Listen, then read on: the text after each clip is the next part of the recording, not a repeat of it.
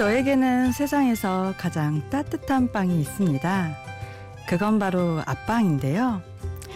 앞빵이 뭐냐고요? 제가 아빠를 부를 때 사랑 가득 담아서 부르는 말이에요. 실제로 저희 아빠는 손이 무척 따뜻해서 추운 날 집에 가면 저는 제일 먼저 아빠의 두 손을 꼭 잡아요. 여러분들은 저처럼 아빠와 아직도 친하게 지내나요? 아니면 이젠 아빠 대신 남자친구 손만 꼭 잡고 계신가요? 심야 라디오 DJ를 부탁해 오늘 DJ를 부탁받은 저는 김인정입니다.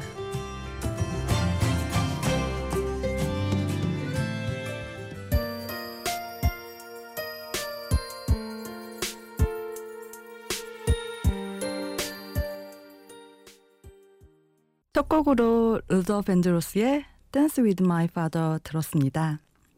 안녕하세요. 김인정입니다. 저는 여기 MBC 상암동과 가까운 고양시에서 출판사 일을 하고 있습니다.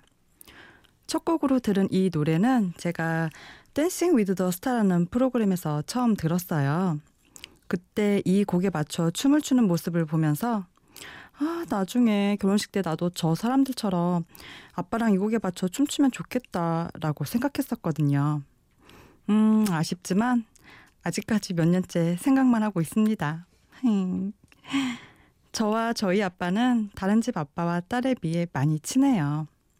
어렸을 때 저희 집이 시골에 살았는데 한 번은 대문 밖에 있는 감나무에 아빠가 그네를 만들어 주신 거예요. 그때 그네는 학교 운동장에만 있었던 터라 저에겐 매우 특별한 선물이었죠. 그리고 얼마 후엔 아빠가 나무로 뚝딱뚝딱 하시더니 이번에 침대를 만들어 주신 거예요. 친구들은 모두 저를 부러워했고 그네 타러 그리고 침대 위에 한번 앉아보겠다고 저희 집에 친구들이 많이 놀러 왔던 기억이 나네요. 요즘도 아빠와 저는 곧잘 메시지를 주고받는데 지난 월요일 아침에 보내온 문자 한번 읽어봐 드릴까요? 호빵, 휴일 잘 보내고 지금쯤이면 출근하고 있겠지? 아빵은 교회 식당 봉사로 약간 피곤한 휴일 보냈단다. 사랑해. 좋은 하루. 저희 아빠 참 자상하시기도 하지만 좀 귀여우신 데가 있으시죠? 참고로 호빵은 제가 아빠를 아빵이라 부르니까 아빠는 저를 호빵이라고 부르시네요. 세상 모든 딸들이 그렇겠지만 힘들거나 마음이 괴로울 때 특히 전 아빠를 생각하면서 힘을 낼 때가 많았어요. 이 얘기를 들으면 엄마가 서운해 하실 수도 있지만 워낙 제가 아빠랑 친하게 지내서 이젠 엄마도 그러려니 하시네요. 노래 듣고 와서 이어갈게요. 라벤타나의 두 곡 아디오스 노미노와 요소 마리아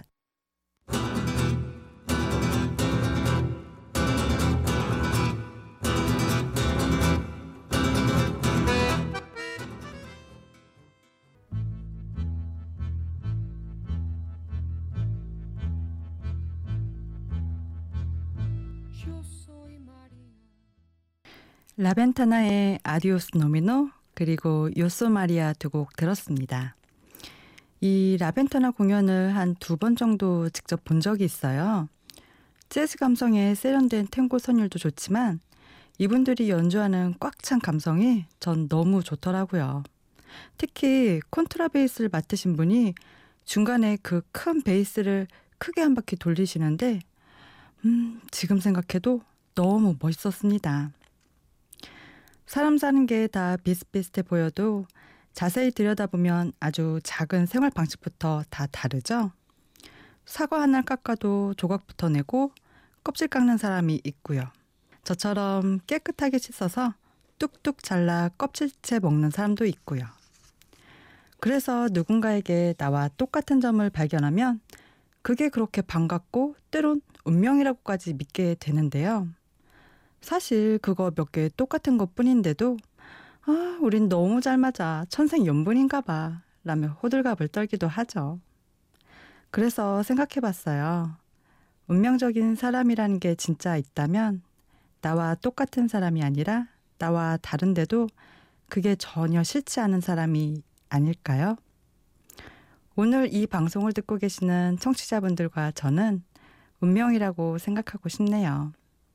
여러분들 중에 어떤 분들은 조용한 음악을 좋아하실 거고 또 어떤 분들은 조용한 음악보다 뭔가 신나는 음악을 좋아하실 텐데 오늘만큼은 평소 좋아하던 장르가 아니더라도 제가 들려드리는 곡들이 여러분의 마음을 편안하게 해주어 저와 이 방송을 듣고 계시는 모든 청취자분들이 운명으로 느껴지는 그런 시간이 되었으면 좋겠습니다. 저는 지금 있는 출판사 일은 사실 시작한 지 얼마 안 됐고요. 그 전에 한 8년 넘게 유통회사에서 공산품 구매 업무를 해왔어요. 첫 직장은 편의점 바이어였죠. 그때 본사 스텝으로 올라가기 전 몇 달간 편의점 점장으로 인턴 생활을 했는데 그때 참 많은 일이 있었답니다. 그 당시 저도 대학 졸업을 앞두고 취업을 해서 스물넷밖에 안 될 때였는데 편의점엔 이미 저보다 다섯 살 많은 오빠가 야간 알바로 있었어요. 제가 주간에만 있다 보니 금고를 저희 둘이 공유하게 되었는데 이분이 언제부턴가 금고 안에 쪼꼬렛이며 과자 등 종종 먹을거리와 함께 힘내라는 짧은 메모를 써놓고 가시는 거예요. 왠지 핑크핑크 할 것 같죠? 잘 됐으면 로맨스였겠지만 나중에 보니 그분이 다음 교대하는 학생한테 그렇게 제용을 보더래요. 그 학생이 제게 말해줘서 겨우 안 거죠. 그 학생으로 말씀드리자면, 음, 바로 제 남동생이었거든요. 방학 동안만 잠깐 제가 근무하는 편의점에서 알바하며 도와준 건데 덕분에 이렇게 스파이 역할도 해주었네요. 근데 제 동생이 그 야간 알바가 제 흉을 볼 때 같이 거들었다고 하더라고요.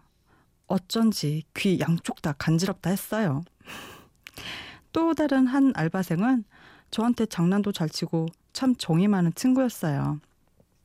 얼굴도 잘생겨서 가끔 길거리 캐스팅도 받고 밴드 음악 한다길래 얘는 인기도 많고 참 재밌게 사는구나 라고 생각했죠.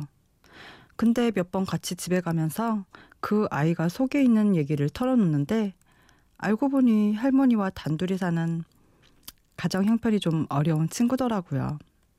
그래도 자신이 좋아하는 음악 하면서 할머니에게 걱정 끼쳐드리지 않을 수 있는 편의점 일 할 수 있어서 자긴 좋다고 하더라고요.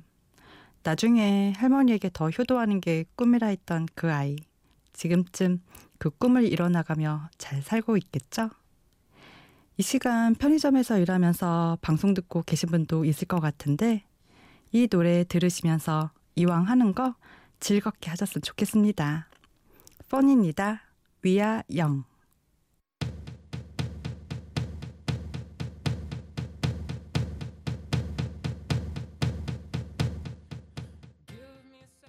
번의 위아영이었습니다. 최근에 제가 즐겨보는 드라마가 있었어요. MBC 일일 드라마 아름다운 당신인데 거기서 여자 주인공 이소연 씨 직업이 라디오 작가였거든요. 그 드라마 통해 라디오 스튜디오 내부를 잠깐 보게 됐는데 실제로 라디오를 들으면서 상상하고 TV를 통해 잠깐 봤던 그 라디오 부스에 제가 이렇게 들어와 있으니까 저 솔직히 떨리기도 하지만 제 자신이 좀 대견하다는 생각이 드네요. 사실 제가 고등학교 1학년 때 방송부 아나운서를 지원한 적이 있어요. 근데 제가 그때 부반장이어서 담임 선생님이 두 가지 다 하면 감당하기 힘드니 하나만 선택하라며 심지어 반 친구들 다 있는 데서 말씀하시는 거예요. 친구들은 다들 제가 어떤 선택을 할지 토끼 눈으로 저를 바라보는데 부반장으로 저를 뽑아준 친구들과 한 번쯤 해보고 싶었던 방송부 아나운서의 로망 사이에서 뭘 선택해야 할지 정말 고민되더라고요. 근데 바로 이때 교내 스피커를 통해 방송부 면접 결과가 발표되는데 아무리 들어도 제 이름은 호명되지 않는 거예요.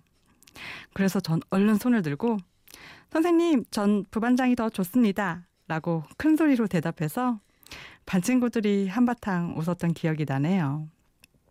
그럼 여기서 노래 한 곡 듣고 갈까요? 고등학생이었던 그 시절에 제가 굉장히 좋아했던 가을 동화 OST에서 한 곡 듣겠습니다. 정일령의 기도.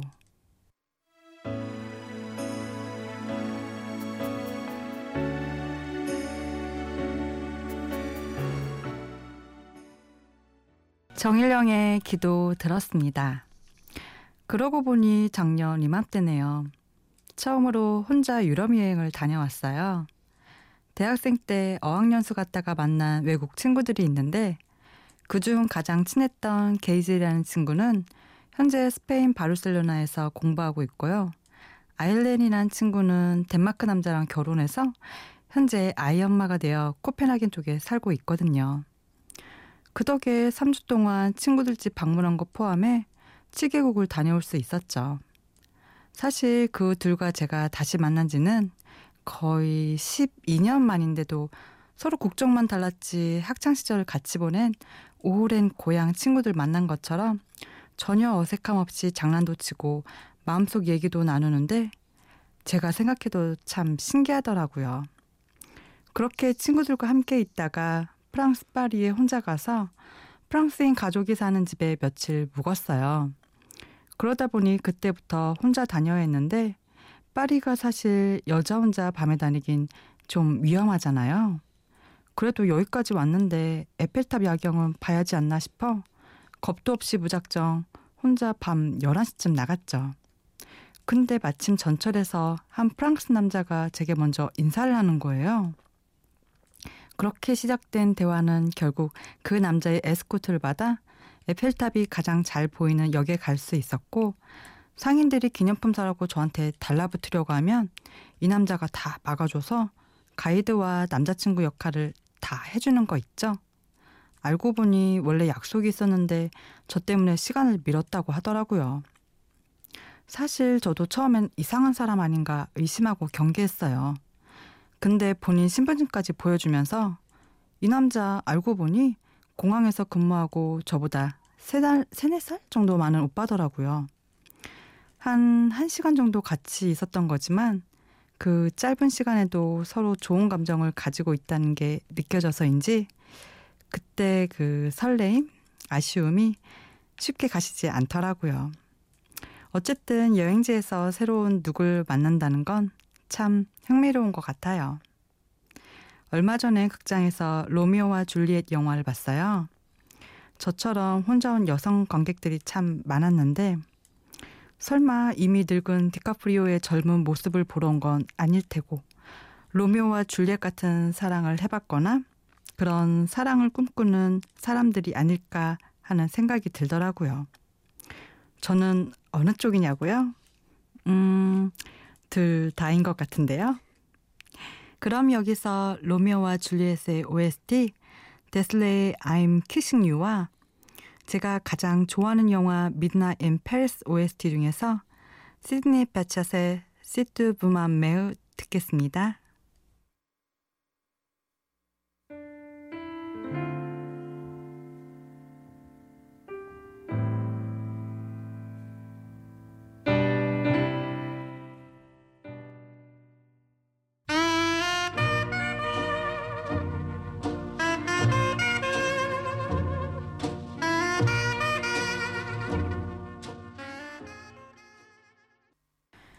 두 곡 Des'ree의 I'm Kissing You 그리고 Sidney Bechet의 Si tu vois ma mère 들었습니다. 보통 라디오 좀 듣는다는 사람들은 좋아하는 DJ가 있잖아요. 저는 그 첫 번째가 의외라고 생각하실지 모르겠지만 가수 홍경민 씨예요. 처음엔 그분이 쓴 것도 아닌데 그분이 부르는 노래 가사를 보고 싫어했다가 라디오를 통해 그분이 얼마나 속이 깊은지 알게 되면서 곧바로 홍경민 씨의 팬이 되었죠. 그리고 나서 좋아했던 DJ가 성시경 씨. 이분 역시 처음엔 비호감이었는데 라디오에서 그분이 갖고 있는 감성과 솔직함에 빠지게 되더라고요. 요즘은 음, 전현무 씨? 최근에 라디오 청취율 통틀어 2위 하셨다고 무척 좋아하시던데. 물론 이분도 이제는 말 안 해도 아시겠죠? 그래서 제가 라디오라는 매체를 참 좋아하나 봐요. 말하는 DJ는 본인의 진솔한 모습을 보여줄 수 있고, 듣는 청취자는 그런 모습에 공감하며 위로받고 힐링하고. 갑자기 궁금해지는데요. 지금까지 들으시면서 여러분은 제 얘기에 얼마나 공감하셨고, 제가 여러분들에게 어떤 이미지로 그려질지요. 그럼 여기서 FM 음악도시 DJ였던 성시장님 노래 두 곡 듣겠습니다. 성시경의 난 좋아 그리고 끝에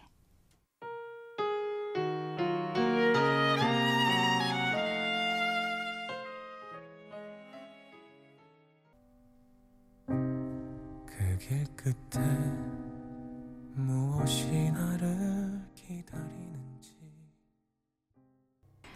성시경의 난 좋아 그리고 끝에 들었습니다. 끝에라는 곡은 잘 알려지지 않아서 모르는 분도 계실 텐데 혹시 귀 기울여 들으셨다면 가사 내용도 멜로디도 무척 슬픈 걸 느끼셨을 거예요. 슬플 때 힘낸다고 신나는 곡 들으면 괜히 감정만 끌어올려 더 힘들어질 때 있죠? 가끔은 이런 슬픈 곡을 들으며 마음을 표현하는 게 더 편할 때가 있더라고요.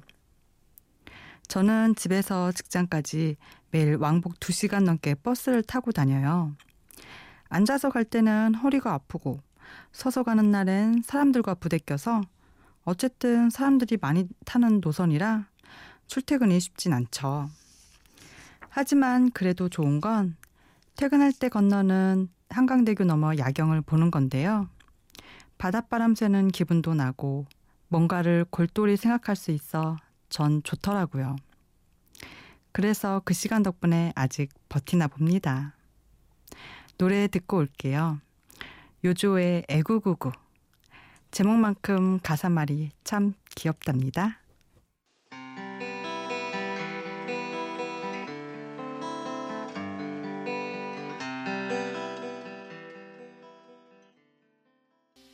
예전에 사내 게시판에 이런 메모가 붙어 있었습니다. 갈색 수첩을 찾습니다. 제게 무척 소중한 물건입니다. 보신 분 꼭 돌려주세요. 살해하겠습니다. 그 글을 보고 전 삐딱하게 이런 생각을 했네요.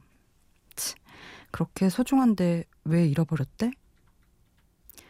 여러분도 소중한 무언가를 잃어버린 적 있으시죠? 갈색 수첩 같은 어떠한 물건이 될 수도 있고 좋은 점수를 얻을 절호의 기회가 될 수도 있고 말이죠.